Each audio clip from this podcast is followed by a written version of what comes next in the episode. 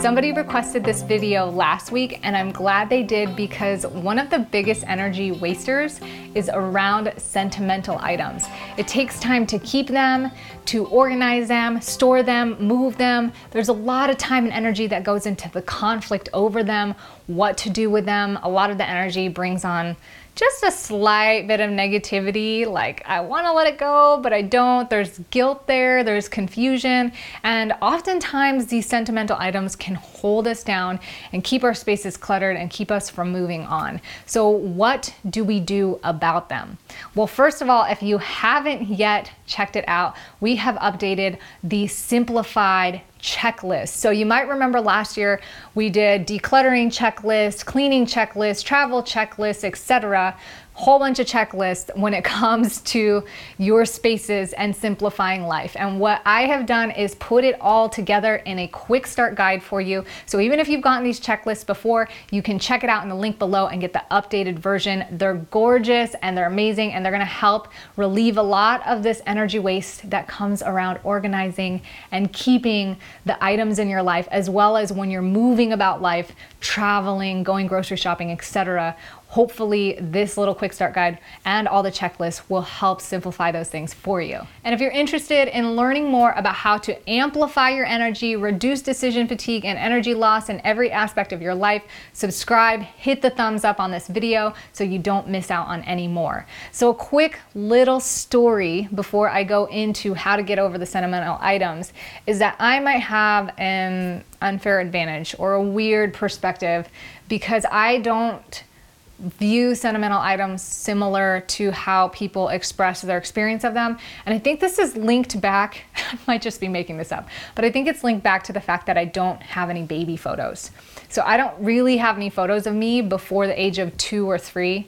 And supposedly our storage unit got flooded and then a bunch of termites came in. And so I have literally one photo on my birthday and I'm swaddled and all I know is I have jet black hair. But aside from that, I don't really know what I look like as a baby. So I don't know if that was sort of a first anchoring of detachment from sentimental items or just realizing that it doesn't really matter. Like I don't really care that I don't know what I look like when I was a baby. But I just wanted to give that little caveat just in case some of what I'm saying doesn't sound congruent or like normal. I'm, I'm not sure that's really gonna happen, but just in case that little caveat is there. So the first thing that you can do to approach sentimental items, first and foremost, is to remove the story. And I know that's super hard because sentimental items have stories tied to them. You might remember that item at Christmas being on in grandma's house or on grandma's bookshelf. You might have that item because it instigates a story or feeling in your mind. But if you realize that the story isn't in the item, it's actually in your memory, and that when you have photos or you have a certain item, it can actually alter that memory and this is such a huge philosophical thing. I don't want to dive into it, but the truth is, as you age, as you change, what you remember changes. It changes with you. So, having items can alter that natural evolution of memory or a story or however you want to call it. And so, removing the idea that the story is attached to this item, even though it's tr- it triggers it, it's anchored it, but but realize that the story is actually in your memory, it's in your mind, can sometimes help with the idea of parting with it and letting it go. And because those stories are so important to us, and because the feelings of the people that we love are important to us, you can choose to anchor it to a new thing. So that is approach number two. If you have like a piece of art or a card that somebody gave you, you can take pictures of them. Maybe you journal down and write the story as you remember it, or write a poem in your own thoughts, ideas, expression of your memory. This is actually how I started out on YouTube. Side note, I used to make video albums is what I called them before they were called vlogs. But I used to make vlogs of all of our trips when we traveled, etc. And some of you guys might know what I'm talking about like back in 2000 2009, 2010, so it was like 10 years ago almost. And um, I did it because there were 10, we'd come home with tens and thousands of photos. And I was like, there's no way I'm gonna print these, no way I'm gonna frame all of them, and no way that I wanna sit here and make people look through 10,000 photos. So I put videos together that created an experience with music, tempo, pace, so that I can remember that particular experience in the way that I wanted to feel or experience it when I relived that moment through videos. So that's just like a little side note. And then also when it comes to anchoring like a new item, maybe you have like a whole set or like a whole kit and caboodle or something. Maybe it's something like grandma's silverware or china tea set and you don't really care for it. Maybe you can just like steal one item from the set and then part with the rest. I know it's like rebellious, and if y'all know me, I like the rebellious things. I like taking things that I need, and I don't care if it's part of the set. Some people are the exact opposite. They want to keep the set together because it's supposed to be that way. But I like using the things that I'm actually going to use, taking the things I actually like, and I don't have a problem parting with it, even if it's a set. So, number three, if you're parting with items, whether it is that set or it's something that's meaningful to you, it might help you part with it if you give it to somebody who will appreciate it or find equal meaning to it. So, an example of this is my baby blanket. If I've used my baby blanket, my kids have outgrown the baby blanket and it's like super duper tiny, maybe when somebody that's close to me or somebody that I really care about has a baby, like it's my goddaughter or a niece or nephew, then I might package this baby blanket and say, This is super special because this was my baby blanket as well as my kid's baby blanket, and now I'm passing it on to you. Number four is don't part with it. This sounds crazy because a lot of you are asking how to deal with sentimental items. There are certain things that you don't want to part with, and that's okay. It's not about not having items that are sentimental. It's not about getting rid of everything. If it means something to you, then keep it and just have a special box or bin.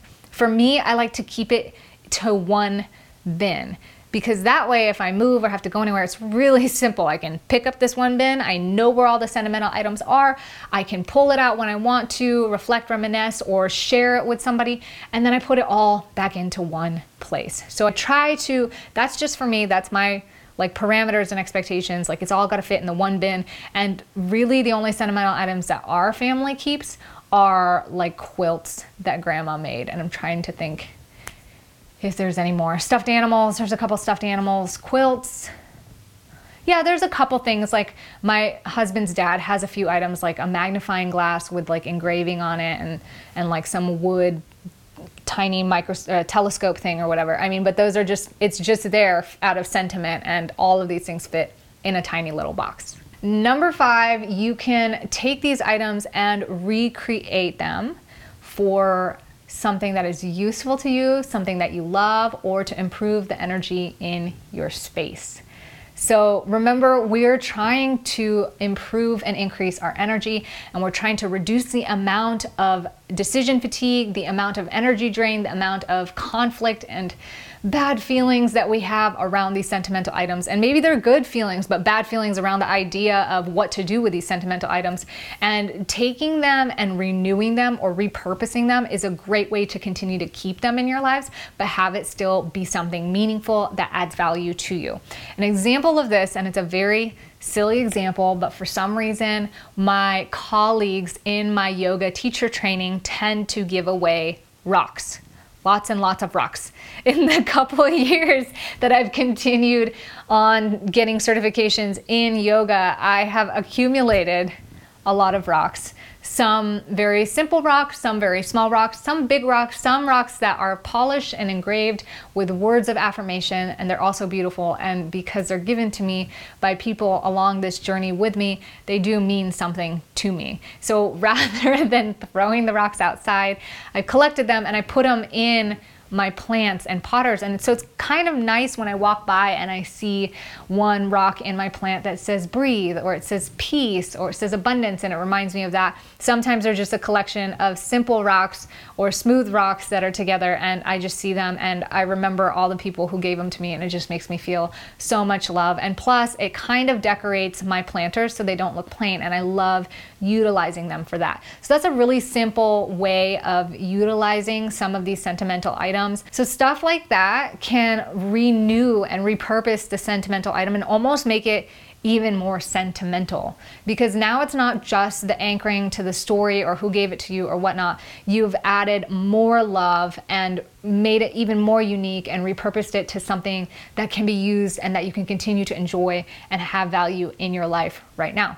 So if you guys have any more tips or thoughts about how you approach sentimental items or how you get over them, let us know in the comments below so we can just share the love and learn from one another. If you like these types of videos and want more, make sure you hit thumbs up, subscribe so you don't miss out, and make sure you check out the Unlimited Energy course. If you haven't yet, I still have openings for the free coaching call. We can try to fine tune and tweak some things in your life to help you level up your energies right now. All those links are down below. I hope you enjoy the rest of your week. And until next time, ciao.